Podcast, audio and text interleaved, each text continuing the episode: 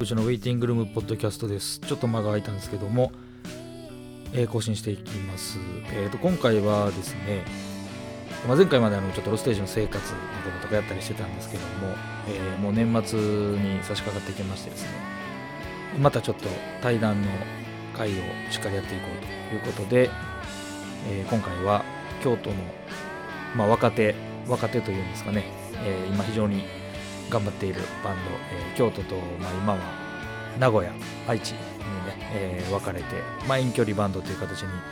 えー今年からかななったような形で活動している、えー、とシーセットっていう、えーバンドと、えーちょっと話をしてきました。えーそうですね、シーセットはですねもうもともと、えーまあ、一応今回対談をしたその機会というかですね契機っていうのはその11月にですね、えー新しい EP なんですかねを、えー発売したということがありましてで、まあ、この EP が非常に素晴らしい作品になっていてですねちょっとぜひ紹介したい、まあ、あの一応フィジカルだと、えーちょっと一部の店舗でしか今のところ買えない、まあ、ライブ会場だという形にはなってるみたいなんですけども、まあ、非常にえーバンドとしても充実した時期を迎えてきているなっていうような作品をですね、えー京都のセカンドロイヤルから、えー前回のアルバムとかミニアルバムかなファーストに引き続きリリースということで、えーちょっとそれも記念してですね素晴らしい作品やったんで、えー紹介がてら話できたらなということで話聞いてきたんですけどもともとまあ出会いから言うとですねもう結構前にまだ彼ら彼女らが大学生京都の立命館大学というところのロックコミュニティですね非常に全国的にも有名な大学のあの軽音サークルというかの一つではあると思うんですけどそこに彼女たちが所属してた頃に、えーまあ、このポッドキャストにも何回も出てくれてるあのマイ X の古高君からですねたまたまちょっとこんないいバンドいるよっていうのを教えてもらってでサウンドクラウドとか聞いたり、ほんま YouTube でライブ動画見たりとかして面白いなと思ってで、まあ、早速ちょっと自分たちの企画ですね「ライライラチーム」という東京のバンドが来る時の企画に出てもらってっていうのが多分まだその時 C セットって多分その学校の外でライブやり始めてまだそんなに間が経ってない、ね、学生の頃だったとは思うんですけどでまあそんな頃からあれよあれよという間に気づいたらセカンドロイヤルからリリースして、えーライブ活動もバンバンやってって言ってる間にまあ大学生の期間が終わってですねもう、えー気づけばまあメンバーもともとねあの関西出身じゃないメンバーの子らも多かいたんで、えーまあ、地元へ帰ったり帰ったりとかですねしながら、まあ、今もやってるというような形になります。で結構その、まあ、セカンドロイヤルのバンドっていうのは非常に今京都でもあの一生懸命まあ頑張ってるとかいいバンド多いですけどもちょっとこうシーセットまた異彩をその中でも異彩放ってるかなっていうようなところあったりしてあの非常にキャラクター的にも面白いかなと思うんで、まあ、その辺もまあ、掘り下げつつですね、まあ、あんまりこうインタビューとかあのそんなに今のところ世に出てるもの少なめだと思うんで、まあ、これからね多分もっともっと知られていくことになるバンドであることは間違いないんですけど、えーちょっとでもその一端を除いて見れたらなっていうような感じでちょっと話聞いてきたんで、えー聞いてみてください途中であの最後にまた新婦からの曲とかもかけますんで、えー最後まで聞いてみてくださいお願いしますお願いします。じゃあえっ、ととりあえずちょっと全員自己紹介をあ、そうです。してもらっていいですか。はい。気持ちちょっと大きめでここあはにいよより目お願いします。えー、私は佐合を知って、シーセットでギターとボーカルをやっております。あえっ、と僕がえっ、とドラムの小島海一と言います。ドラムですって言わんな。ドラムって言いまそう、す。ほんまにそうってな、と、 ギターの、ギターとコーラスのアイスリホコです。えー、とベースの森岡誠也です。よよろしくお願いします。ろしくおお願いし願いしま。ますす。 みんな今いくつ年いくつぐらいなの？みんな結構バラバラで、ん私は20、今年24で、くんドラムが一番若くて今二年十歳ですまだ。まだ二十歳。あ今度二十一になります。で、ギターとベースの人が今年22です。二十二。はい。で大学今大学生はじゃあああ、そっか。一人中退して取り除いたら今二人ですね。二人男男二人男二が人三大学大生学生です。はいね。女二人はあ、もうフラフラー。 辛いなあリスト今そうかえそその状況になったの今年から年からです2016年からは今い年年春から今年春から そっかそうやな出会った時は全員ね大学生だったもんなえそうでしたねそうやな懐かしい、うんそっか戻りてえな戻り てえじゃあ最初はじゃあそうやな新しい音源の話をちょっとし聞きたいんですけど、えっ、と発売がいつやったっけ正式な11月11 11 11日なんで来週ですもかうねもうすぐやあんじすゃごんいですねでもうライブ会場では売ってるとそうですね手売りめちゃ知ってますえー、と EP ミニミニアルバム、まあ、的な感じか EP4 4曲曲四曲入りなんでうん EP ですかねいつぐらいにこれ録音はいつぐらいに録音自体は4月うんそれぐらだいいぶ前ねもう最初から EP を出そうということで録音したうんねいやなんか私が名古屋にうんもう実家に帰るってなってもうそろそろ遠距離バンドになるぞっていうタイミングでおさらいさんがレベルのうんちょっとそのやっぱ行ってしまうと活動がやっぱりやっぱり進まなくなるから、うんそのタイミングでやっぱりっていう感じになってそうそうだなと思って自分も今集まれる時に集まっとかないと多分なかなか集まれないとなってじゃあ今曲あるあるしある4曲ぐらいはあるしってなって、とりあえずじゃあある曲をうん、形にしとこうみたいなそういう感じ。あーでもあでもじゃあ現状じゃあやっぱりその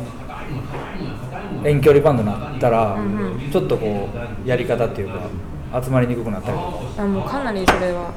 ちょちょっとだけ音下げてかなり集まりづらさはあるよね、うんまあでも前よりも意識して集まってる気はしまあすのけど練習はスケジュール的にはね、うんそれまでのペースはどんな感じだったのそれまでは、でもそれまでもでも実際はさ実際あれだよね海地君は海も地と君だもとけ名名古屋古に屋だあかあらそうやなでも本当にそれでもライブの前に練習するだけの時もあれば、うんっていう時も多かったですしあとでも僕がみんな大学生だったのでだったのでその時に長期休暇の時にあー僕が夏休みずっと合宿みたいな感じで34回行ってあそーの間に曲2曲ぐらい作ったりとかそういうことはでももううちと佐和たんが働いてるからううんんちょっとそれも難しいからうん日曜日に京都か名古屋に集まってあ練習するっていう時もありますうん、基本週末に、うんって感あじ名古屋に行くパターンもあんねやじゃいやでもほとんど名古屋っていう気がしますけどねああそうあそう練習自体だけだったら名古屋っていうのが多いから、うんそのへえやっぱ名古屋より京都とかの方がライブ自体が多いんで、うんうんうんライブは関西で練習は名古屋というパターンが多いあ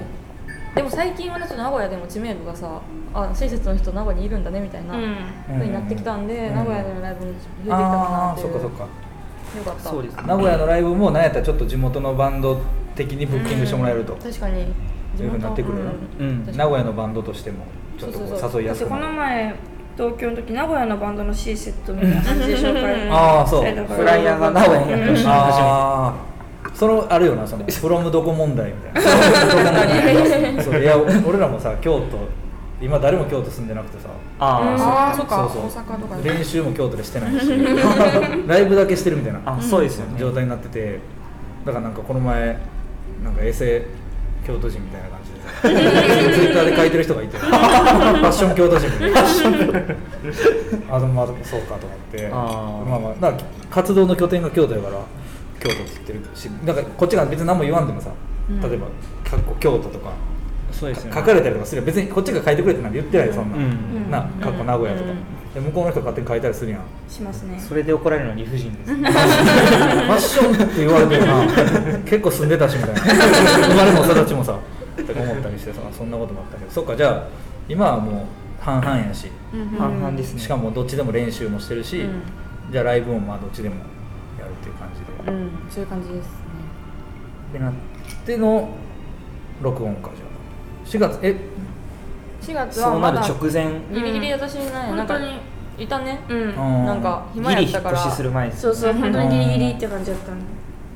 で家に行えだってもう録音してもうん1週間後にはもう引っ越すみたいな感じやった気ああがそうすそうるそうもうすぐ引っ越してったね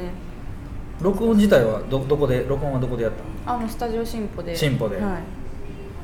のもう割と短い時間でサクッと2日うん2日で4曲なんで普通かな時間的にどうだろうでめっちゃさっくりいったような感じは、なんかレコーディングのさ平均時間みたいなのが分かんないからあー確かにうんバンドによって違うようんもねう前のアルバムと比べるとうんだって一発撮りやったかコンらパあそう、ん一発撮りができてよかったねああそっかまあ9割一発撮りって感じだったけどうんね、 9割まあ僕以外 え一発撮りでどどのどのレベルで一発撮りしたのどこまでいやえっもとう楽器陣は楽器隊、うんもう楽器ギターも全部はいそう一発で撮った一一発でただベースが LINE で撮ってるんでベあーースだけまあリアリアンプするみたいなそう多分そうだと思うんですけでどもさギターソロとかちょっと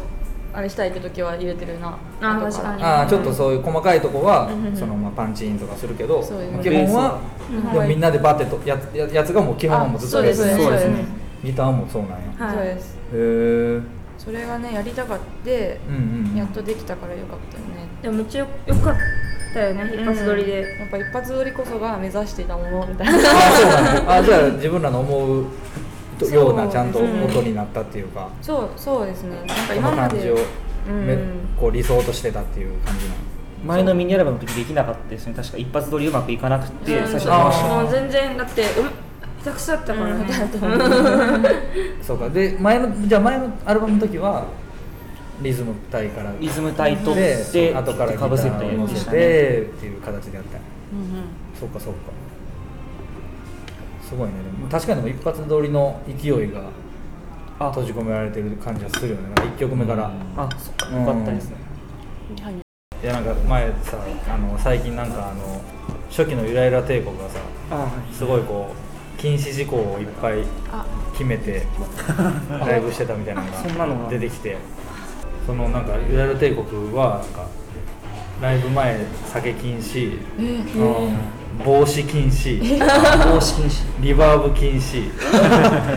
ライブ後にお客さんと喋るの禁止とかっていうのをなんか90年代なんかそういう禁止事項をすごい決めてストイックで すそうなんかやばいなライブ後にお客さんと喋ると舐められるからとか。なんかこう他のバンドに舐められるから、えみたいな帽子禁止ってめっちゃおもろいなえせいやさん知ってました揺られて僕帽子禁止は知ってたのあーなんで大帽好き子ダメななの時代であはそうリバーブ禁止とかも面白いなんなでんで舐められるからじゃんーごまかすなごまかすなそうそうそうそうどのどのレベルのリバーブ禁止かわからないけど確かにあーボーカルの声にかけるの禁止なのか、うんギギターターでもふまあ踏んでないかでもいででも後期とかバンバンリバーブそうやなやっぱ心境が変わるもんなんあですねなんーか 初期はなんかそのぐらいこう禁止事項を決めてちょっとなんかフリージャズっぽいノリっていうかなへーちょっとそういうコンセプチュアルなやっぱやってたそんな感じ頃もあるらしいけどシーセットはそんなの全くないってことないですねないですねフリーうでん自由やもん え嫌だよそんなしたら決まりごなんか決まり事あるライブ決まり事とをか、まあ、活動でもいいわなんかこうこれだけはしないでおこうとかこれだ逆にこれだけは絶対全員なんかこうするようにするしてるとかえ何にもないない何もない多分その作ったとこ誰も守らへんと思うし守らんねでもほら LINE の返事ができるとかさ人間的なことはまあやってほしいでできてるからもあそれは問題ないう時間を守るとかそういう例えばすっごい遅刻してくるやつがいるとかうん、あでもそんなめっちゃ遅刻は誰もしない年に12回何何かあるかぐらいあすごいでも優秀やなと思ったらそうそうなんか俺らなんてベースのやつえぐいぐらい遅刻してくるもんそうなんですうんレコーディング2時間だけしかレコーディングのないベースの直しをその2時間でやらなあかんっていう日に100分遅刻して きたかもう20分しか ないらできなかったねそれはきついえでですそういうことあるとなんかめっちゃ倹約になりませんいやもういやさすがにしかも連絡なかったよ全く、で何回電話とかしても出なくてなんか本気でエンジニアの人とか心配してこれマジで事故とかしかもその一番家がスタジオから近くてチャリで来れるみんへーな結構電車で1時間ぐらいかけて来てんのにそれだけチャリで10分ぐらいのところにいるのかで来なくていつまでもあってもこれちょっとほんまやばいんちゃうってなってもう事故とかなんかもう連絡すら取れへんような緊急事態になっちゃうかとか言っててで何回も電話しても出なくてでえもう大丈夫かなもう大丈夫かなとか言ってたらその1時間40分後にバーンって開いてああって来てごめんも何も言わずにそのままバタって座り込んでじゃあもう今日何もできひんなみたいなえー、嘘時とかあったやばいなんでな遅れてたんです分からず言わないんですでも多分多分寝坊やと思えそれでなんかメンバー間がじゃあギスギスしないんですかういやするよそれまあするなめんなよってなるよそれだって金かかってるじゃんその2時間もなそうですよねレコーディングスタジオをちゃんと押さえてした練習するわけでもないしさただを待ってただけやんえー、でもうちら遅刻しても結局金を出せば結構正義みたいなところがあここの前そサうボタンがめっちゃ遅れて、うん本当にもう同じような状態で、うんもう全然連絡つかなくて本当死んだんじゃないってなって、なんか家まで行ったそう家まで行ってそうでもなんか八甲山のスタバの前らへんで「寝れたわ」みたいな感じで LINE が返ってきて、謝ったやめうて、んだからうちらは「寝てたんかよ」ってなって憤りを隠せなかったんですけどでも結局ラーダーでめっちゃおごってくれてラーダっていう名古あー屋の美味しいバーなハんかンバーガー屋さん加工が山おごってくれて全員もうすごい気持ちよく許すそっれてでいうお いいよ全然って買いう収した佐合さん金持ちだからあそうかじゃあおごるっていう方法でちょっといい丸子さんのやっていくやっぱりその私以外みんな自利品なんですよ、なんで何かやばいことが起きた時はもう金で解決しがちえ佐合さんは潤ってんの私は実家暮らしのフリーターそっなんかですごい潤ってますよそっか最高なんやじゃあ修今正よをりしかまざるを得ずそうもう家賃金で家賃ないもんなないしそっかご飯ももう出てくるんでもう永遠になんかもう本当に、ね、使うしかない使う金しかないみたいなえ兄弟いるんだっけ弟いるんですけどあー弟も一人暮らししてるんであそうなんでやも実家で私一人なんで可愛がられてるんです一よ人っ子状態やすごいな最強の環境を手に入れてるんじゃない今俺にバンドやる上遠征でとかしても自分だけ新幹線に来てそうめっちゃそれ本当になそんなことしてんのこの前も愛媛に一人だけ飛行飛行機機ででえみんなはバスでバスで僕なん鈍行かで行ってました前の日から18青春18切符であー2日かけて愛媛までへ残ーり行ったんですでけど学生は2日とか取れるけどあまあそれもありますけど時間を金で買ってる買って る人ガンガン買ってますだって明日もだってバイトだから新幹線で帰るもんああそうなんやピュッまあ新幹線で京都からな名古屋なんて一瞬やもんなそうです睡眠を買ってる、うん、寝る時間をそうそんな風になったんやじゃはい、あもう時間を買うっていう意味が2016そうそうそう大きく変わったなじゃあやっぱ環境は変わりましたねでもその新作のあのさっきその一発撮りあはい感みたいなのがやっとできたって言ってたけどそのなんつうのこう理想形があったとかそのこういう風に撮りたいとかそのこういう音にしたいとかっていうのはうん結構ありましたよねあったけど1曲目2曲目がそのダイナソージュニアとか参考にしたりあもう実際にその参考音源として渡しましたよ例えねばダイえでも何渡したか覚えてないえでだっもけダイナソージュニアっぽくしたいと言ったはずうん1曲目そういうのはやってた気がするでもなんか自分は何出したっけな全く思い出せへんヤソーなでもやっぱそういう、まあ、90年代とか、あそう2000で年す代ね初頭ぐらいの US オルタナ感みたいなところ、もうそれしかね私わかんないんでうんでもなんかさその今回のやつだって結構それが結構まあもう狙ってるレベルで出てるなんかもう狙ってるっていうか分からんもんそればっ あかほんまそれ別みたにいな感じそっかそのあんまり熱心にうん音楽をこんなこと言っちゃいかんけどすごい掘ってめっちゃいっぱい聴くタイプじゃない自分が、うんずっとそこにいるみたいなずっと同じもの聴くっていう感じで、なんで狙わざるを得ないというかもうそれしか知らないみたいな感じになってしまうんで結局そかでもなんか今回はなんかすごいうまくはまった感があるよねまあその MV も含め てなんかこうだからなんか何もしない人が例えば前作とかを聞いてない人とかがパッてあー今回のやつだけを聞いたりとか MV だけを見たらもうめちゃくちゃ狙ってるバンドと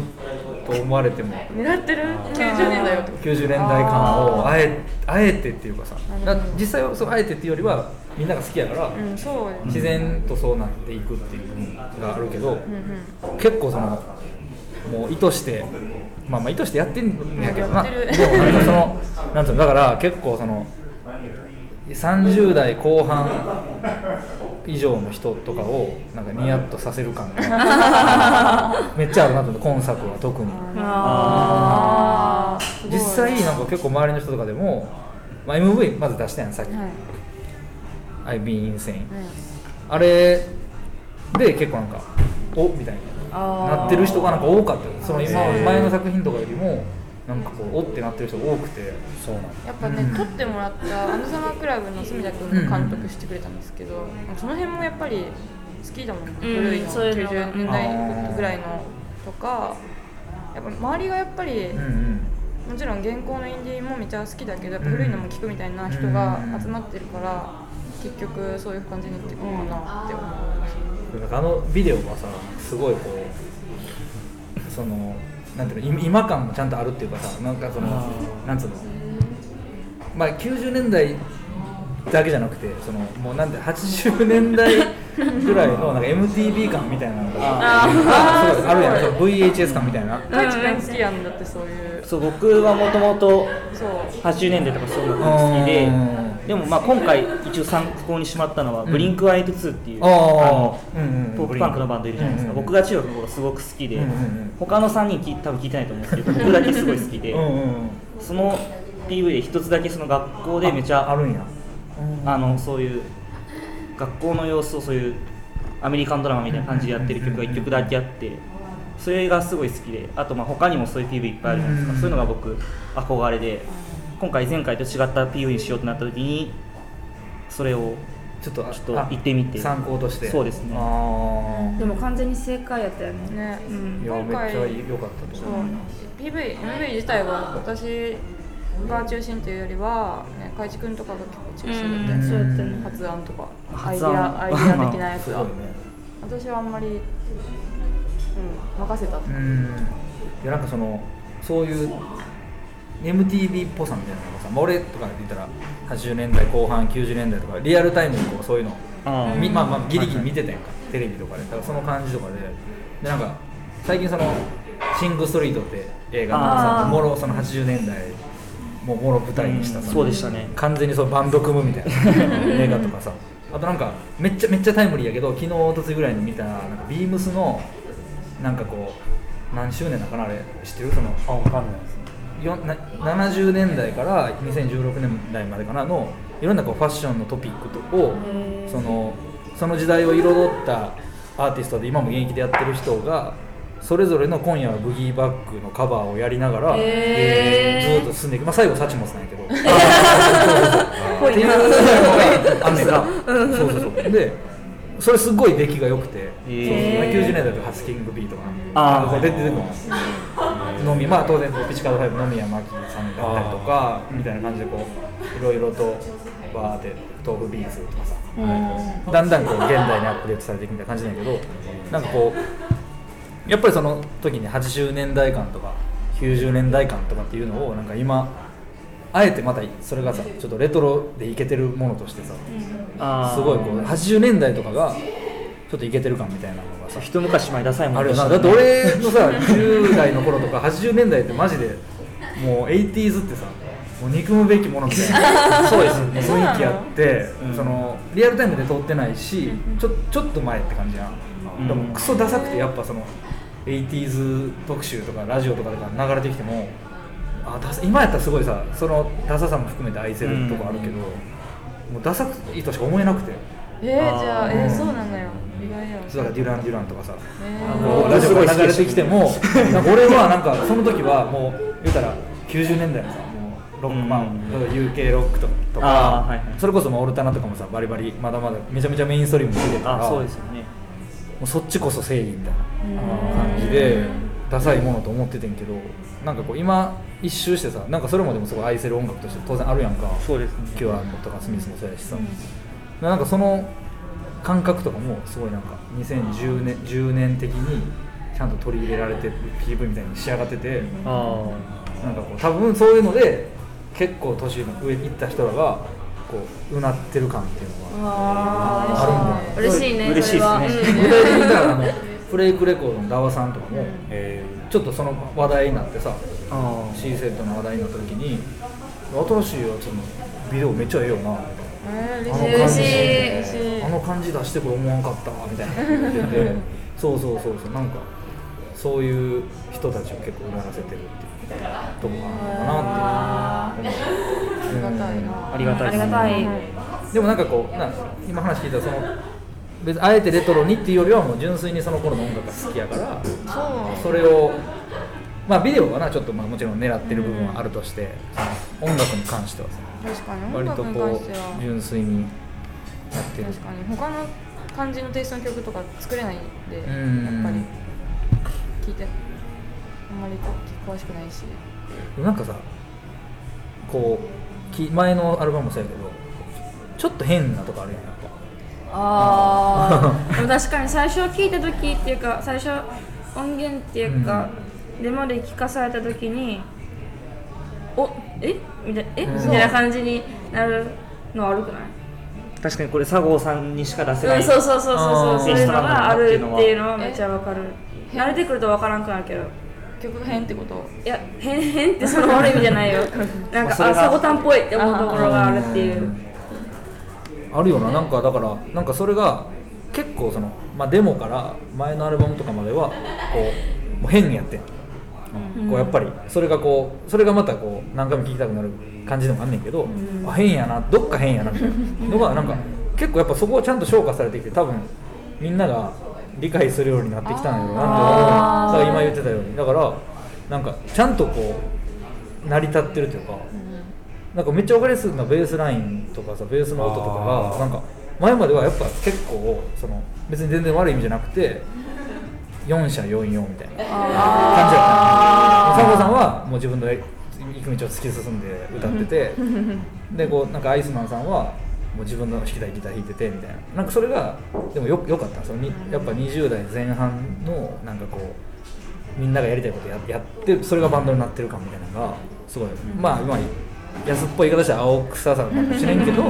それがフレッシュやってんけどなんかやっぱりちゃんとそれがみんながちゃんと同じ方向向いてなんか一個になってる感がすごいあって今回だからほんまに1曲目の聞いた瞬間からあもう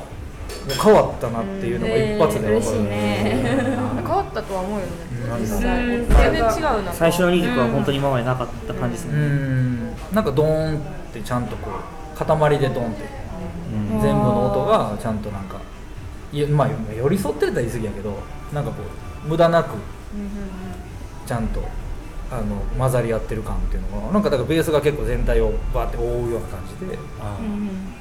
結構ギターは割と好きなことやるみたい な。うんそれはそうやね確かにうんでもなんかベースがそういう感じになってるからいやあ本当ですかあそういう俺すごい思ってベースが 一番変わったなと思った本当ですか、うんあそんなあそうなんだなんやあよういや思ったこと思ってないんですけどあじゃあい無意識に変わってるのかもしれないですなねんじゃあかすごいこうもともとなんかベース結構独特やなみたいなのがさ、あったけどなんかそれがちゃんとこう絡み合うようになったあ前はなんかもう自分のやりたいことややっぱやってた今もやってると思うけど嬉しいそうですねなんかそれが多分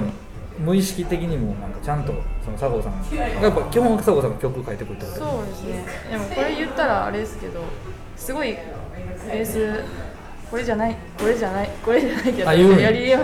やって最終的に、うんでもなんか持ってくるんでちゃんとこれじゃないって言ったらああーじゃあこれこれじゃないって言ったらこれみたいうんなそこの中で選び抜かれたものみたいな感じはあそうなんやあるお互いで妥協したところになってるそうそうそう妥協っていう かちゃんと執着点があるよねちゃんと執着すり合わせたところ妥協したことがある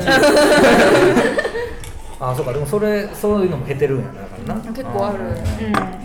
それはだんやっぱり今回の曲群とかはよりそういうのが強まってるってこと別にそう変わらず今までとまあでも強まっ今てる回僕もドラム結構いるうん最初に持ってきてた時よりもだいぶ変えたりした気がしこまれすじゃない佐藤さんにいろいろ私やっはて私これじゃないとは思うけどこれっていうのはない正け解はどないこれじゃないのしかわかんないかなるらほどただこれじゃないっていうのだけ言って結構任せるみたいな感じ佐合さんの作ってくる段階はどどのぐらいのものなのでも結構ギター結構ギターは日本とも割と決まってるけど、私は勝手に変えるところもあるし、ベースとドラムは完全に自分らで作ってきて、あまあ、ギターは私がサボタンの作ったやつそのまま弾く時もあるし、なんかこっちの方がいいんじゃねって思ったら変える時もああるし、となんかもう全然考えなくてちょっとよろそうそうよろしくみたいな時もあ投げるる時しもあるでも構成自体はもう全部決まっているうんあーそうなんだでメロディーももうついているみたいなへえそれはあんま変わらへん最終形になっても例えばメロディーも変わることはあんまないメロディーは歌詞が後から作るんで、うんその突に合わせて歌詞が変わったりはするあ歌詞、うんメロディーは変わったりするけども大幅には変わらないですね、うーん大体そのそこにいるっていうそっ感じかですねある程度じゃあ曲の根幹はもう、まあ、正解というか最終形があるんやうんある程度結構ありますねうんそっかそっかそれはもうずっと変わらずももううずっと最昔初からそうですねそうかだからやっぱ意識的なみんなの無意識的な意識の部分なのかもしれんないだからこうそういや結構変わったと思うよえ俺、うん、前のから今回になって4曲ともいやでも私も変わったと思う、うんでやっぱもやっぱなんかちょっとななんていうんやろう、え普通に技術も上がったし、うん、技術もあったうんね、自分らが欲しい取りたい音がどうやったら取れるのかっていうことを考え出したから、うんその前のレコーディングは分かんないから、もうひたすら弾くのに必死みたいな感じのところはあったけど頑張って撮るみたいな感じだったけど、やっぱり一発撮りにしたらこのような音になるみたいなのをうんうんうん理解しだしたりとか、あのドラムの音音とかもこういう感じの音にしたいとかが割と自分のがやっぱ一回経験しレコーディング経験して分かってきたみたいなのが私はある活動じゃないけどね4曲目とかも前は全然重ねたりとかねうんしなかったんですけど4曲目とかアホギ入れたりデうんィレイ入れたりとかやりましたねそうそうそうちょっとじゃあいろいろ試せるようになってきたってことかうんレコーディングにおいてもやっとね、そういうことまで考そえういうられた次元までいけてるようになったな、早いんじゃうその成長が結構成長ペースがでももう4年やってるもんね4年かもっえもうと4年経つだってもう1回三年生じゃないあそっか3年か3 3年年か3年やろな僕が入って2年うん私的にはもっとこういやうちらはまだ遅いなとは思うめちゃ速さがまあ、他の周りのバンドがもうズバンって感じどう例えばそのそういう時と意識する例えば周りのバンドまあ同じぐらいのさ世代とかバンドって言ったら例えばどどういうどの辺いやもうホームカまあホームカミングスはでも結成ってかいや自分がバンドやる前から、まあめっちゃ好きだったしでも今見てもやっぱりああすげえなとか思う、うんまあでもねよかった一緒にこうライブとかもできるようになって、うんっていうのもあるしやっぱりセカロイのバンドがやっぱ全員同世代なんでそうんうんこやっぱ意識するうんせざるを得ないだろうねみんなすごいもう CD とかバンバン出すけどみんなすごいいいもの作ってるから影響を受けがちだしうまい具合にジャンルが全員かぶってないのもまたそうやうなそれ確かにそうやなそううそうそんはもうなまい具合にねっていうのでお互いがやっぱりこうやってることは違うけどもいいもの作っていこうみたいあなーそういうところがあるのがすごいいいいいそっかなと思うだからセカロイってやっぱこの数年のさそのまあ京都だけじゃなくてその日本のその、まあ、ギターロックとかも含めてさすごい大きい存在やなと思うよなやっぱりでしかもなんかその中に結構 C セットいいのおもろいなって思って自分らもおもろいよなっているのやばいよなと思うやばいよなだって今日もさこれから、ね DJ イベントとか出るけどね、うちら じゃあ場違いなんじゃないと思ってたけど でもまあそれはもう慣れ慣れだって言ったらあれやけど、まあ、でじも元もあれです一その EP の1曲目2曲目もこういう時のためなんで生まれたかってあげあげる曲作ろうみたいなあげようやってそうなんやだそうだ早い曲をさえじゃあ例えばそうこういうセカロイ、まあ、こういうイベントとかでライブいろいろするようになってきた時に、そういう曲も欲しいってなったところそうやっぱりね、下がる曲ばっかやったもんねねなんか探し探しててね なダウナーみたいな感じ佐の藤さんがやっぱ下がってるからまあそれはそうでしかない人間性の話かもしれんそれはでもやっぱり変化意識の変化があって、みんなと一緒に上がっていこうみたいな気持ちがやっぱ生まれたからあ、そうなんやうん、人見知りがめっちゃ治ったんですよやっぱりあそうそれはなんでなのかでもやっぱり慣れ慣れたっていうかその最初は私本当に元からインディーズのうんバンドを聴きに行くってことをしてなくて、うんバンド始めた当初はそのなんかバンドでライブをしたら打ち上げがあるっていうのが最初めちゃ辛かったんですよなんかよなんか知らん人とさ飲まんといかんっていうのがあったけどでもさすがにやってると慣れるじゃないですか普通に、うんそのあいろんな人なんかもうしゃべることに慣れてきて普通に初対面の人とかとそれでやっぱもう意識が外向きになったというかそれでじゃあ上がる曲でも作るかみたいな。 そういう段階を踏んだんや 飲みましためっちゃとかだってさ結構そのライブいっぱいするようになってさそれこそさめっちゃ年上の人とかそうさなんですよ世代もな全然違うような人とかとやったりすることとか多くなってくるやん、そうめっちゃ最初の頃すごい誘われライブとかに誘われたりするのはめちゃめちゃ嬉しかったけど、うん正直もう本当に何を喋ったらええんやみたいななるよな感じでなっちゃってて、めちゃめちゃやっぱすごい人見知りがすごくて全然喋れなかったんですよでもね最近はもう誰とでも喋れる、誰とでも喋れる初対面でもねやっぱ喋るし、サーボさん特にもうなんかマジこれ本当克服したって感じです人見ね知り克服したんや克服しましたねすごいなうんやっぱそしたら曲も変わるんだなって思いましたねあーなんか明るくなった曲が確かに明るくなったって言われ言われて明るくなったかもしれんなうんそうかそんな精神的なちょっと変化も経てたんやありますねうちら全員結構変わったと思うそのやっぱ全員バンドメンバーで集まっなんかそのライブとかで行っても他のバンドと交流しようとしなさすぎて最初のところあずっと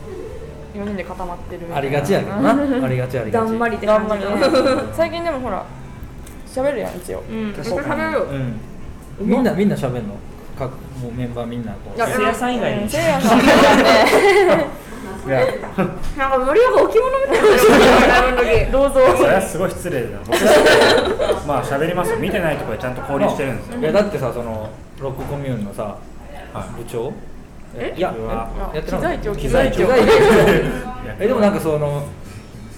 学園祭のバンドブッキングしたりとかしてたあそうですねそういうのは誘ったりとかししててましたねそういうのやってるもんなうんそうなんですよだでかもやらっぱ就活を経て社会人あそうレベルがめちゃ上がりましたねせいやさ確んかにそっかえ就活結構もう終わっあもう終わりましあたーつい9月ぐらいにやっと終わってたもうじゃあ決まって次のまあ留年さえしなければそうか就職できるっていうあとはじゃあ今はもうとりあえず単位を最後そうですね取ることだけ、はいえー就活を経たんやじゃあ減ましたどうやったいやうーんちょっとやっぱ日本おかしいなっていう感じですねあそうレコーディング中スケールのもでかい話なんですけどレコーディング中もエントリーシート書いてるああでも結構じゃあかなり数エントリーしてあでもまだ少ない方かなと思いますけどねあーやっぱり何社ぐらい何社だろうわかん20社でも20社ぐらいじゃないかあでも全然少なくない全然僕あのめっち ゃ100社ぐらいエントリーする森岡さんが同世代の人たちに同世代の他の人たちに比べたらそんな頑張ってないのめっちゃやってんなーっていう印象はなかったけどねまあーあマイペースにやってうんるポッドキャストでこの就活の話いや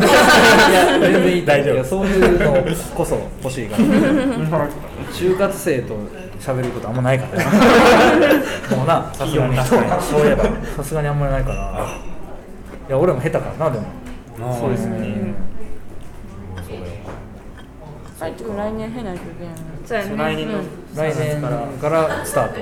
就活スタートですスタートねか早いね早いな本当に早い海わくんが加入されたのさついてたね一回生とか1回生2回1生年生の1年生や9ば月ですねそれもともとなんどういうもともと友達だったやったっけあ僕が高校の後輩であ今エップっていうバンドやってるやつらうんうんうとコピーバンを一緒にやってたんですけど海地君とうんうんうんうんそのつながりでちょっとやってます初ライブがベッドの企画海地君の初ライブあがそうそうあそっかあの時、そうやってんな、すごかったねやばかったねそっか一発目が番組がややばいよね年上年上ばっかのな中にな今からいや自分あの時さそうあんま思わんかったけどさ今となってはさ自分立場逆だったら絶対閉じこもるよ なって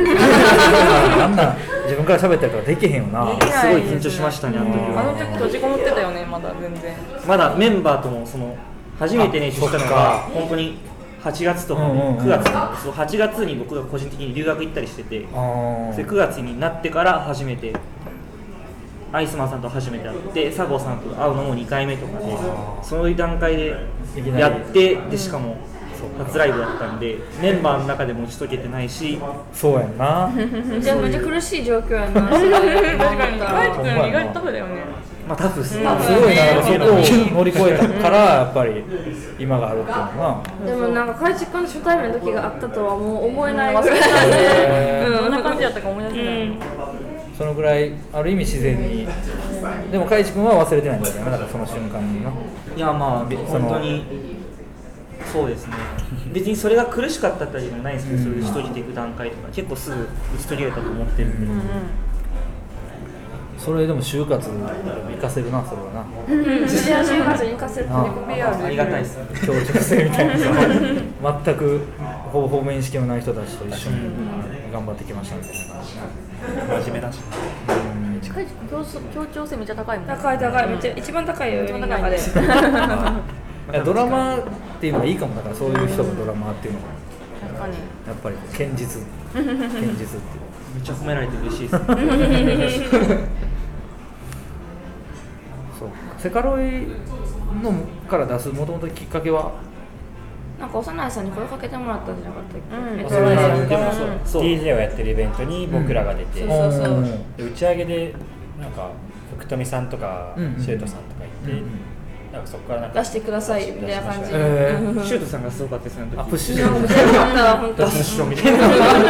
なすごい そう言ってくれたんですよいやでもそれからちょっと時間経ったことないなんかちょっと渋ってた、うんうんそうなんかもうちょっとシーセットがうんなんかレベルアップしてうんなんかちゃんと音源売れるなって思わんと出せないみたいなことを結構はっきり言われた気結構がすそるこはそこはシビアにちゃんと言ってくれたんややけどなんかなんか高いなんかよねふわっとしてたよね11月にセカロニのイベント出たりしましたもんねその時その後もそうそうそうそれで出すみたいな感じになってあれじゃあみたいな感じでした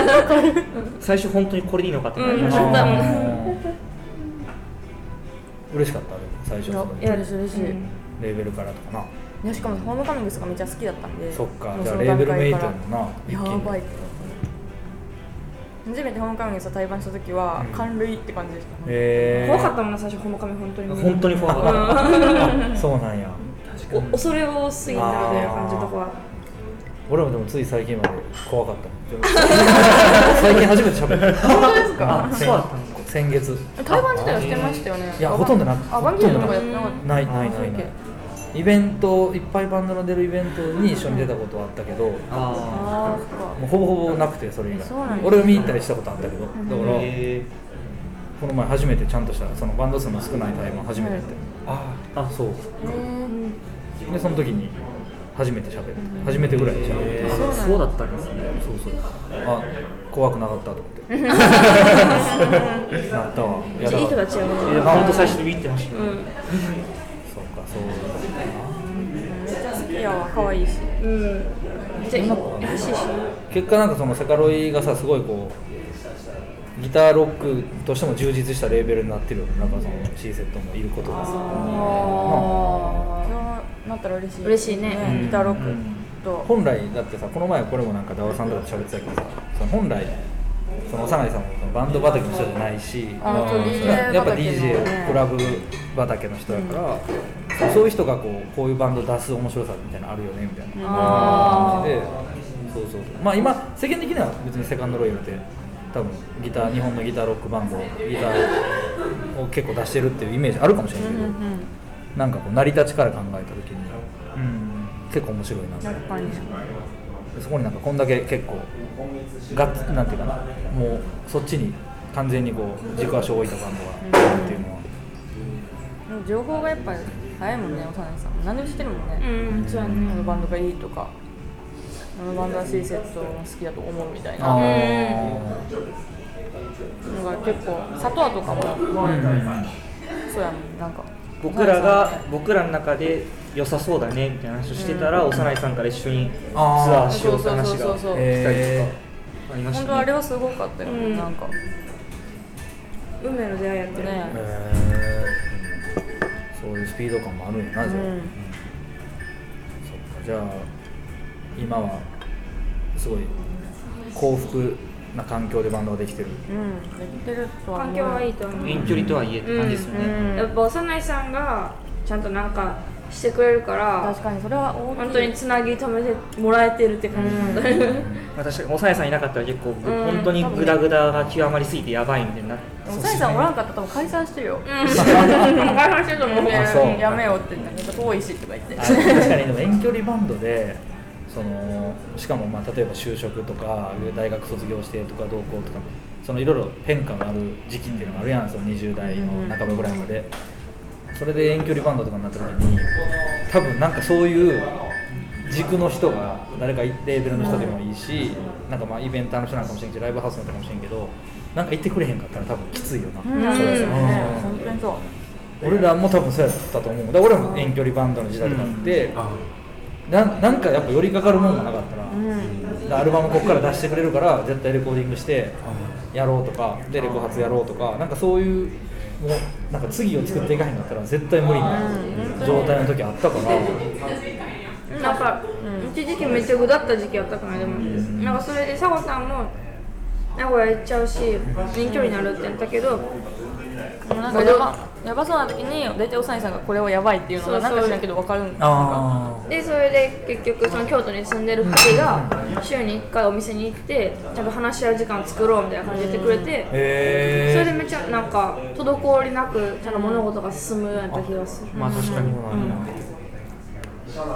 まあ、そんな時間を取ってくれたりとかしてたってことで、じゃあ話いろいろ話したりとか今後のこととか、めっちゃごいねうん、そうですね。なんで分かるんやろあこれは崩壊しそうだぞっていうのがなんで分かるんですかすごいよな何も言ってないのにやっぱだから今までいろんなバンド見てきてっていうのはあるんかな、まあ、解散したバンドもいたしみたいな中でもったいないみたいなここもちょっと今踏ん張ればまた良くなるとかなあるもんな、正直多分シーズンってお金にはなってないよね絶対なってないと思うあそうだろこれからやこれか ら先行投資してるああねやっぱこっから返していかなかった返していきたいねそうですねお恩をちゃんとそう返していかないとだからこうレコ発とかやってさライブとかやってなんかもう競技そうやんもうやっぱライブやってさ売るなロックバンドやっぱ音源売るのもさ、なんかただお店に置いてるだけでななかなか、なあ今難しい部分があると思うなあやっぱライブで売るっていうこと、っていうのはなあるやろうからライブいっぱいやらなあかんからなそうですねそういうなんか今後そういうライブの予定とか来年以降の予定とかなんかこう展望とかなんかあったりする僕発は決まってて12月18日に名古屋過去で1月の1414 1415だった、うんそ1の辺月にの1 1月月のの1415だね14に東京15に京京都都ですでねこれで告発してそれがこの EP のレコ発そうですねそれ以後そのレコ発はもうそれだけ冠でやるのそうねそれ以後の予定は正直ね私結構曲曲作りたいなってなってきてそろそろでやっぱり働きながらライブもして曲を作るのはかなり厳しいと気づいてしまってそしたらやっぱライブはちょっと休止しないと曲ができないので、どっちで取るかまあ今より本数が減るのかどうかかなまあでも今結構年内にギュッと詰めた感はあったからライブ結構最近めっちゃこしての2週たか間ら4個ぐらいありましたよね、あそうか結構やってそうかでもいろんなとこ行ったりしてるもんな横浜と結か構えなあ横浜東京京都うんあさっても名古屋だし、うんそっかめっちゃいろんなとこ行ってるねそうそれでじゃあちょっともしかしたら曲作り期間みたいなのをちょっと設けそて、うですねやっぱりライブしながらでも曲ができるって今まで思ってたんですけどそれやっぱ学生の時だけやったなって思った時間があるからな学生の時はそうですねなんかこのポッドキャスト来たからレパート来てほしいですねあー、来 てくれレコ発の告知じゃあちゃんとしといてそうそう今言っていくとこまででいいから日程いいことまあでもまだ日程だけさ日程だけそう日程会場と会場だけしかまだね会場は行っていい会場は行っていいあじゃあそれを言っといたらえー12月18日は名古屋の KD ハポンうのんところでやります、はいあとは1月14がスリー下北のスリーリーでで14日の東京はアバンギルドアバンギルドでうんやりますそれはじゃあ来てもらわなあかんな名古屋とそう東です京ね京都どどここでもどこでもねどこでも都合のつくところに来てもらえるよまずはじゃあそこでそのもういだから言ったら EP のレコ発もそこで終わるってことやもんなだからそうですねある意味その佐合さん京都時代感 あーでもそんな感じ ですよね京都編そのか京都編東を京都変換 とりあえずだからその時代を総括する EP になってるわけだそうですねから次はだ名から古そうやな屋編チャットモンチーもそうやったよなんかファーストアルバムは徳島で作った曲あーそうなんだ全部全部出し切ってなんかセカンド以降は初めてこう東京に出てから作る曲みたいなえー、そうなのんがあるやからだからそうちょっと環境が変わってその遠距離になってっていうのが、まあ、曲として結実していくのはそれ以降1月のレコ発が終わるまあその頃にもしかしたら新曲やってるかもしれんけどねもしかしたらできてたらなだけど一応はそのまあだから来年の1月の15日以降はちょっとまたある意味生まれ変わってっていうことになるかもしれない山口さんに言われて気づきました確かに京そ都ういえば編か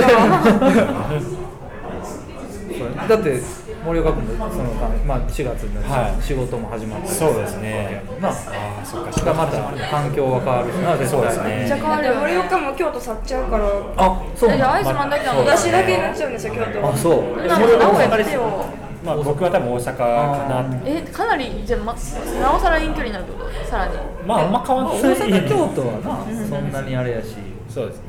まあお金が入るからねでも、うんそうや新幹線移新動幹線のな乗れるからね僕も新幹線かうんこの前なんか練習代出した医療ぐらいのことを豪語しましたね一緒にスタジオ代を全部出すとか全部出すみたいなこと言ってたんであめとちはやっゃくちぱゃ期待してまあすれその就職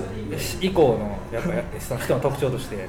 ぱ機材が良くなってるこれあるあるやからそうです今以上にやっぱローンとか組めるようになってきて、やっぱいいベースとか買っちゃう、めっちゃ顔 結構ありがちやからこれ私もだってボード買って就ー職あの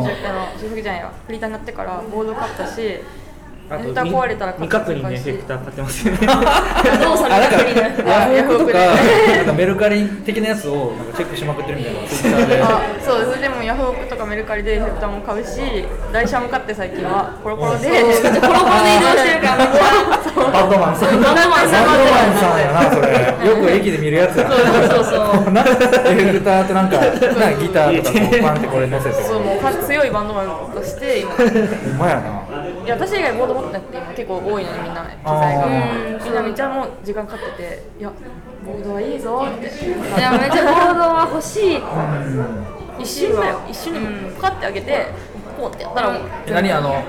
ペダルトレインとかのやつじゃなくてペダル取普り通に行なのんですかいや今流行ってるやん知らんえ知らんまあスノコみたいなもうえその取りたかった知らんてそうそうそうえスノコ持ってくるのまあ、こう固定してでこう裏後ろからこう全部配線とかができるから、へー私めっちゃすっきり、めっちゃいいなめっちゃススタタイイリリッッシシュやそうそうでなんかなあれ裏側にパワーサプライがはめれんねんななだんかららしいでュすすごいだじかゃあらじゃあ私はそ買うのべきやん配線とかもすごい綺麗にできて、ーで1回作ればもう基本的にはそれで崩れへんから、え知らないで知ソらフんトかったケースもあるみ知たいなだらんからかったソフトケースやったらなハードケースよりも軽いし運びやすいしみたいー、えなリュックみたいになったりとかえすごいえそうちょっと調べてみます結構高いねでもあなるほどアイスマンいやまあ佐藤さん社会人だかあらまあ3万だボードだけ3万そんなそんなにお大きいやつだサイズが結構いろいろあってでもエフェクターい7個ぐらいいえ一番ちっちゃいのじゃ無理かもでアイシュマンあとおかしいもんだってエフェクター7個ぐらいあるのに全部トートバッグに入れてパもワちーサプラゃイんあーとタオルに最近ちゃんと包んでるから壊れたことなくな っいやでも私ほんとボード手に入れてから思ったトートバッグにあの大量のエフェクター入れてるのマジおかしかったなもっもたいないそれで壊れちゃってもったいないったいたない実際壊れて買ってますからね違う僕のエフェクター壊しってたこういうのじゃないから厳密には本当にごめんごめんそういうこれから変化楽しみは何じゃんそういうみたいなやっぱ機材ね、うんギターロックって機材不可欠なんだなっいてや結構思う機材さだからさこの前もさそのホームカミングでそのさメンバーと話した時にさそのギターの音をさやっぱちょっとこうまあランクアップさせたいみたいな話になってさどうすればいいのかみたいなこう新しいギターを買うのかアンプを買うのかって話になってギターをちょっといじろうって話えー、あそうなんか福富さんもなんか見た見た見たそうそれで魚津さん紹介してそうえーだからなんかすぐにやることになったらしくて山口さん経由だったそうそうそうそうなんだなんか連絡先をすぐ教えてあそうだったそうそしたら魚津さんもなんか乗り気でなんかすぐ送ってやるみたいになったらしいんだけど、でもでも機材やっぱね重要やんなすぐ持ってきますねすいなまんせかん今まで思ってなかったバンドするまでは曲作ったらいいと思ってて、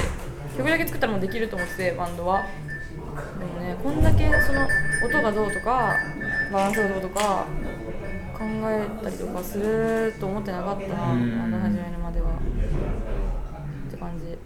え思ってたみんなそれは思ういや僕は機材絶対買った方がいいと思ってましたよギター2人は絶 対に機材うとん、言ったことなかっ いや言ってましたね今でもめっちゃやってますえ今は結構揃ってなたい機材長だったら思うよそう機材長としていい歪みを変えああそうやんな全然違うもんなそれだけででも私今歪み使ってソロ弾いてる時の歪みめっちゃいいやつやから 使ったんやそれはずっと使ってるんですけどうんあのスティーブ・マルクマンスが使ってたらしいっていうあそうなんやホットケーキっていうやつが使っとってそれは一番気に入ってますあホットケーキねホットケうーキん一番気に入ってるあれ壊れたら絶対新しいやつ買う結構高いもんな高いですなねあでもあれもヤフオクで買ってるしあヤフオクはすごい半額以下あほんでまあれだって普通に買ったらさ3万ぐらいするよな3すするするするする1万5000円ぐらいで買ったホットケーキかプルーンカスタードって感じやろプルーンカスタードは田淵久子が使ってるちょっとこんぐらいそうそうそうそうちょっとなんかモジュレーションがかかるらしくてディストーションなんやけどへなんかそれがなんか結構ここぞという時のなんかナンバーガールとかブッチャーズのソロで使ってるらしい、えーっ買ていううののががああっったた方方ががいいいいんんじじゃゃな雑い誌に載っててえっと思ってえ欲しいと思った俺もでもなんかい今あんま原稿で売ってると時あんまなくてさあーたまになんかポンってなんかみなんか渋谷の幹楽器みたいなのに入荷しましたとか言うんだけど多分ヤフオクやっぱねインターネットが強いんです 今は一番動作確認な済みのやつをやっぱちゃんとさヤフオクで手に入れるっていうのはいいかもし今日使ってるコーラスも壊れてれない、うん、ヤフオクで買い直しましたあそう懲りずにヤフオクで買ってますもんね一回失 敗して全ヤ然フオ大ク人でにミやつスあるやろ絶対ありますねでもやっぱなんかね高揚感がある落札した時の でも競ってすごい競ってあーヤフオクの話ヤフオクで機材を買う時の話どんどんこう直前のこのやり差し合いみたいなやつそうあれで落札した時のやっぱ高揚感に金払うっていうとこはちょっとあるもうじゃあ落札した時点で OK なのもう気持ちよくなってるから結構気持ちある意味、うん、そうですね気持ちよくなってるあれは怖いかなほんまにメルカリは違うもんメルカリはもうストンって買えるけどあヤフオクは競ってくからえでもメルカリだってなんか値切り合戦みたいなああそうあんなんやず値切りしてる間にさ買われたら負けやんだってコメントなしの購入はお控えくださいみたいな全然わからんメルカリはでも機材は本当にそういうところで買わない方がもういいよまあな失敗した時はなやっぱ試したいよなそれもうギャンブルギャンブルそれいやいやいや7000円ぐらい無駄にしてる やんってまあしゃフリーターだからこそできるそあーの実家暮らしももう絶対に楽器屋で思想してからじゃないと怖くて買えへんわまあ本当に、まあ本来それあるべきあこれ当たり前ですかあらるべ きいやあるべきでしょあるべき姿やと思うんだえよママジジでで私だって YouTube とかでめっちゃなんかエフェクター動画みたあるいなのけどな見てそれで決めちそうゃういう問題じゃなくてさ動作の問題 ですよ前動かなかったし そうそうそう返金した返金してもらったそれ全 部あ返金してくれるなんかそれはストアが出してるみたいなやつでその個人が出してるやつじゃなくてそっかそっかそっかなんかストアが出品みたいなやつだったんで紙対応してもらってあこんなヤフオクあ機材もまあもう今後ブラッシュアップされていくことは間違いないねアンプが欲しいよねアンプ欲しいアン プなそれは現実的に考えても無理だラよンねプになったら次車にそうとこで行っちゃうからね結局必要そうマイクロバス欲しいもんなマイクロバスはいらんえなんか寝れるよめっちゃ広々とああ宿もそ宿うそう代宿ももそこにそこの床になればいいからさツアーバンド そしたらもう完全にツアーがっつり回れるのかねな、回れるね年間100本レベルにしてイエップの渡るを練習して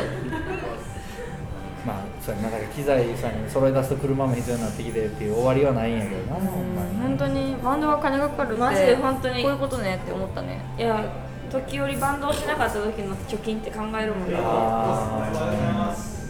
えだってやっぱりめっちゃお金なさすぎて本当にひもじいなって思った時になんでって思ったら今月なんか東京と名古屋となんかめっちゃ行ってるわみたいな感じに頑張ってるよねみんな偉いみんなだって京都勢2人とも1人暮らしだからあそっお金はかないから家賃も払ってマジでないよねお金は偉いなそうそれがね嫌だったから私は実あ家私に帰っもた実家帰ったよそうなると辛いじゃんだってお金ないとだってね辛いまあそれを超えてじゃあ頑張っていかないとそうですねじゃあその、まあ、締め締めに入るとして、そのまあ来その来年以降のもっとこうなまあ展望、展望かうん、だけ最後にちょっとそれぞれもしあればめっちゃあるよねうんありすぎる漠然とあるけどまあ、例えば来年1年後3年後例えば5年後とかあるとして大きくはこうとかでもまあまずはこれとかえー、なんかめっちゃ普通のことだと次は曲がつあ作る時にはアルバム単位の曲作りをしたいですコンセプトとかなんつうのなんか寄せ集めなんかできた曲を収録とかじゃなくて曲順とかも考えた曲作りっていうのはもうずっと思ってるんだけどでもねなかなかできないね1曲単位でいつも考えちゃうからっていうのは近一番近いしところでやりたいことかなアルバムを作ろうと思ってちゃんと作るってことやなじゃあそうそうでもそれ苦手できないんだよなんかいざ作るっていう段階まで来ないと多分ね、そうやなスケジュールを先に決めるっていうのは一つあるよなだから、もういついつ例えば来年中に絶対出すうんそれだったらいついつまで全部取り終わらなあかんってなったら取りいつまでミックスいつまでマスタリングいつまであと年単位のスケジュールつ決めた方が遠距離は多分いいと思ううーんワードとかで作るべきかなエクセルじゃなくてそれはすごいですかちょっと無能な感じになっちゃういや何でもいいよなるほどねちょっとそういうじゃあアルバムをつ作るっていううん自分はねそう思って思ってるけどうんうんみんなは知らん僕はでもそのさっき山口さんも言ってくれたようにそういう30代とか本当に90年代聴いてた人たちからの受けもよく、んでもなおかつそうツイッターとかでエゴサするんですけど、うんそういう前よりももっちょっと幅広いそれなあー私人から私言わ笑れっちゃったよてもらったりっうんあ若い人とかていうのがすごいあって、うんうんうんそのいい今いいバランスですごいできてると思うんでそれを踏まえた上でのそれを進化させていく曲作りとか、まあ、もっといろんな人にライブ来てもらうとかそういうのがやっぱちょっとやっていきたいですかね僕は。やっぱりバンドやってる以上ちょっとあんまりお客さんいないとかそういうの悲しいうんから悲しいめっちゃバカ売れしてみたいないああるそれやっぱ売れたいとかやでも売れたいっていうかもっといっぱいの人の前でしたいみたいな感じの気持ち、なんかやっぱ身近にホムカミとかがいるから、まあいい手本がいるよなそういう意味ではやっぱり自分たちもそうなりたいって思ううんいや思ってみんな思ってんのかな思ってるよね思ってるけど苦しくなってきたからもう思わな あんまそれ思いすぎると、ううんんあ何が目的でやってるのか分からなくなってくるもんそれ思うとでもホムカミのライブとかを見るとお客さんも含めてあやっぱすごいって思うから、あやっぱこういうのしたいわってうんうん思うねうん え最近めっちゃそれ思う自分は、いやそもれうそう思うからこそじゃあ例えばこうするようになったとかこうするようにななんったかある例でえも最近ちょっと動いてますよねうんみんな。みんな動いてあまーすライブの棒立ちやめましたうん前さんに本当ばあに大事かも、うんさ SNS の更新をさもっとさしてほしいねんな私はあ今日はとても楽しかっ たです。ライブ終わった後とかとかにメンバーの写真とかをさめっちゃおもむろにあげるとかそういうので もさやらないなんかさ謎に海地君がストイックやからやらんくて一人で誰がやるってなってうちは誰もやらんから結局海地君以外がいや結構佐合さんがその時々更新するから僕はもうそれでいいのかなと思って、うんあー僕は基本ツイッター更新してるんですけどさ海地君は事務的なさ告知とかをして、サボタンはすればいいやんあ上みたいなやつ上 そう面白いかもなでも佐合さんのツイッターのノリでうんそうそうそう今結構シーセットのツイッター結構テンションの薄い感じそうそうが激しいの私がテンション上げ中の人触ってるからやばいもんそう打つみたいなおもろいかもしれないてどんどんやっていこうなう んやっていこうな、はいせやそんなは感じあ僕僕はねまああれかな、うん、フジロックかなああずっと言ってるじゃんいやまあいやでもまずちょっとボロフェスタに出して来年こそはちょっとう出しん、て来年こそ出たいわほんまにねまだなかったけどなかった生ボロが生ボロだけです生ボロねうちはぶられがちやもんやっいぱや今日出るバンド僕らだけちょっとそうそうボロフェスいやいやボロフェス出てないからじゃあウケるよねなんなかんか本当に普通にボロフェス行きたいけど、うん見に見に行きたかったけどねライブやったっけだから僕は行か行かないっていうそうそうやっぱちょっと悔しいかいやらわる俺もそうやったもんいけないみたいな呼ばれるまで絶対行かんあなあそっかちょっとあアイスマンは行きたいって言ったけど僕は行くなって言ってとすげえなんかそういうとこやっぱ京都住んでると辛そうそうやっぱね、なんかみん名な古屋に住んでるさとああそっか物理あ的んまにりなそう物理的遠いしにバイトしてたわ多分あのうん頃のちょっと街中とかさチャリで走ったらさあ絶対こいつらボロフェス行くわみたいな感じの気持ちになるやんうそういうのがちょっとやっぱうちらって陰キャやからあかんのかなってめっちゃ悩んだもんんななんだけどでもそこは私は出したなんかもうでもなんか分からんよなだから例えばさ今回の EP が6月に出てたらあったかもしれないああーー言われるもんよくそれだうんタイミングやでとかタ言っイミングてやねあると思うよそれはね単純に来年こそは来年こそはねそうそうそう出してもらいたい出してもらいたいわほんまになんかこう呼ぶ大義名分みたいなのがさあー向こうも欲しいのよ確かに特に地元のバンドはさえじゃあ来年のボロフェス前に向けてまたなんか新しくなんかしやなあかんそうだからアルバムを来年の4月ぐらいに出す早 いなめっちゃ早いあもう来年 の全然やば い 半年しかな いアルバムの先行シングルをああね切るとまずなるの7イン一チと曲かだでけ出すとか7インチとかでとりあえずうん1曲だけ出すかもう最悪あの MV だけとかあーあの普段お金とかかかってもらうけどななんかそういうぐらいのことをしてアピールする確あかでにもそれめっちゃありですねうんやっぱ動いていかないと止まってしまうからねフジロックででもそうじゃないだって7月あそうですにねさそういえ行ったばらやっぱいや多分まあその前の年かその年明けてすぐとかになんかリリースとかがあればなんかこうとかあるんかなって俺は思うんだけどななんか大体出てる人って、まあ、よっぽどの人じゃない限りなんかそういうのがあって出てるそうかものが多いしなルーキーにしたってなんか書くことがあるやん、いついつにそうですね今年リリースしたとかさああ確かにある書くことないと呼びづらいですよねうん普通に考えてうん何もしてませんでしたみたいになうるんよね何死んだこいつらこんなのそうそうそこう今年送りましたけどねあのルーキ去ー年の時もに去年も送ってるあそううん毎年二毎年年連毎続年送ってる毎年送ってるあそう今年もその EP の1曲目とうん4曲目の曲を添付して送ったんですけでど、もさその7月時点でリリースは決まってないから、うんしかもそうまあそれは PV 結と構かでもかあかっったた方が良かった PV もないし、うんあ地味だっ来たもんな来年来年来年来年だわ来年うんね5月ぐらいかな締め切り送る締め切り5月送る締め切りギリギリだったし、そうそうそうそれもちょっと良くないかもしれない エントリーシ ートみたいなだって不安じゃないですか速達で出したけどああ届いてるかどうかなちゃんとポストに確かに何か遅延してダメだったんじゃないかとはお出した側す ごい確かに 見るよなうんちゃんと追跡できるやつで出してた方がいいとかなああなるほそうかじゃあ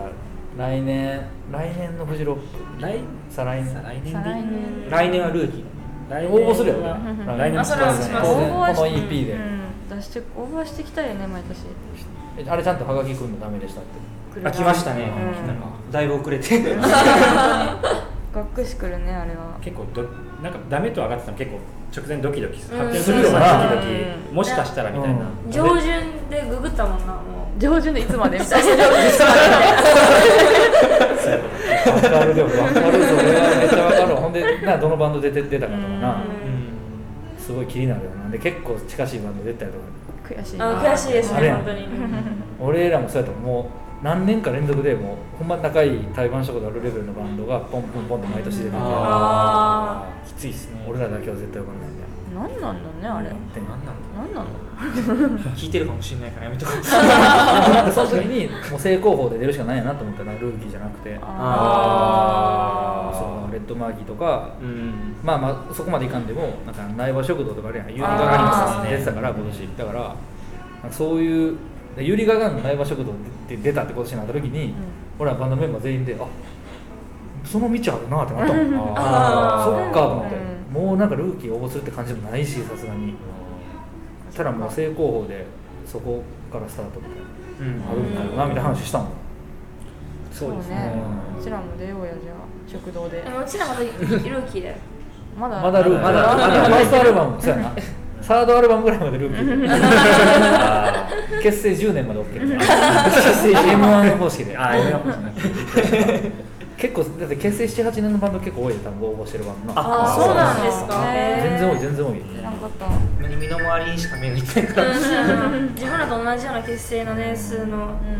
バンドばっかり見てたそうかじゃあフジロックっていう目標もあり、まあ、その前にボロフェスタもあそうりですね京都なバンドやからやっぱなまずはそういうとこに行くためにも音源も引っ提げてみたいなそうですねことが必要になってくるとじゃあ,、まあこの今回の EP はその第1期 C セットの、まあ、もう最後の置き土産っていうことであー切ない第2期第2形態に交互期待、はいもうバリバリスタジアム級になるべくでもなだってそのダイナソージュニアだってさ全然やるわけやんでかいそうです、ね、でかいステージで、なあソニックスある決してな分かりやすい音楽性じゃなくて、全然なもうオルタナティブの夢はそこにしかないから確かにそこしかないよマジで、なあだからそこ目指して目指したい頑張りましょう頑張る頑張りましょう頑張り一ま緒にす僕 はうん頑張りましょじゃあそんな感じで、はいはいじゃあ EP を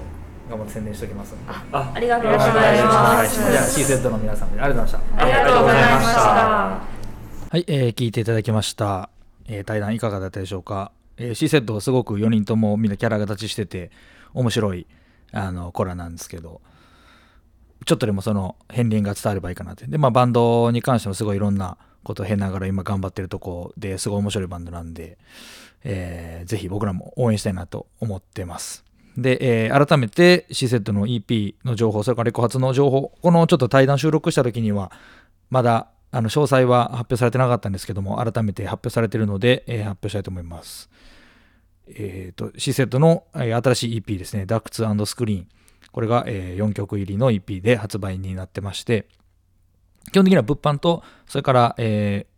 各、まあ、レコードストアこれあの C セットのホームページとか行ってもらったら取扱店バーって結構全国いろんなところちょこちょこと個人的なお店っていうんですかねあの中心にえー置かれてるみたいなんで、えーリストはチェックしてもらえたらなと思います。で、えーレコ発なんですけども、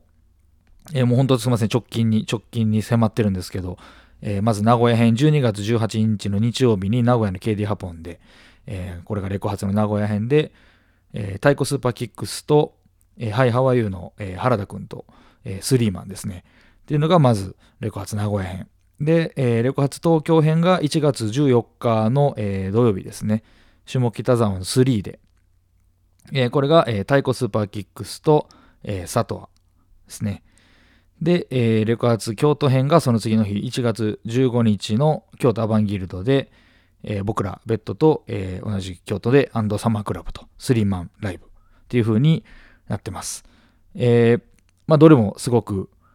内容の濃いレコ発しかもまあスリーマンが中心ということで結構演奏時間もしっかりとってっていう感じの気合を感じられるブッキングになっているのでぜひ、えー足を運んでもらいたいなと思いますライブもすごい多分今油乗ってきててこの新しい音源出してバンドとしてもぐんぐん今いい感じになってきてるとこっていうのは間違いないと思うんで、えーぜひチェックしてもらえたらなと思いますそんな感じです、えーじゃあ、えー C セット、えー新譜からじゃあ最後1曲かけて終わりたいと思いますこの対談の中でも言ってた1曲目の I've Been Insane という曲は、えー YouTube ですごいいいイケてる MV が見れるので、ぜひそれチェックしてもらうとして、えー今日はじゃあ4曲目の Go in Vain という曲を最後聴きながら、えー終わりたいと思います。えーベッド山口のウェイティングのポッドキャストでした。えーあと、僕らベッドも、えー12月のもうこれオンエアしてるとこぐらいですけど、17日の土曜日に京都アーバンギルドで、えーパーフェクトライフの力発で23日、これ年内ラスト、奈良のネバーランドで、えーロステージのスロットレコーズの忘年会出ますんで、で、その後年明けは今度 C セットのレコ発なってますんで、えーまたそちらもチェックよろしくお願いします。えー多分これが年内最後の更新になると思うんですけど、また年明けもやっていきますんで、よろしくお願いします。ありがとうございました。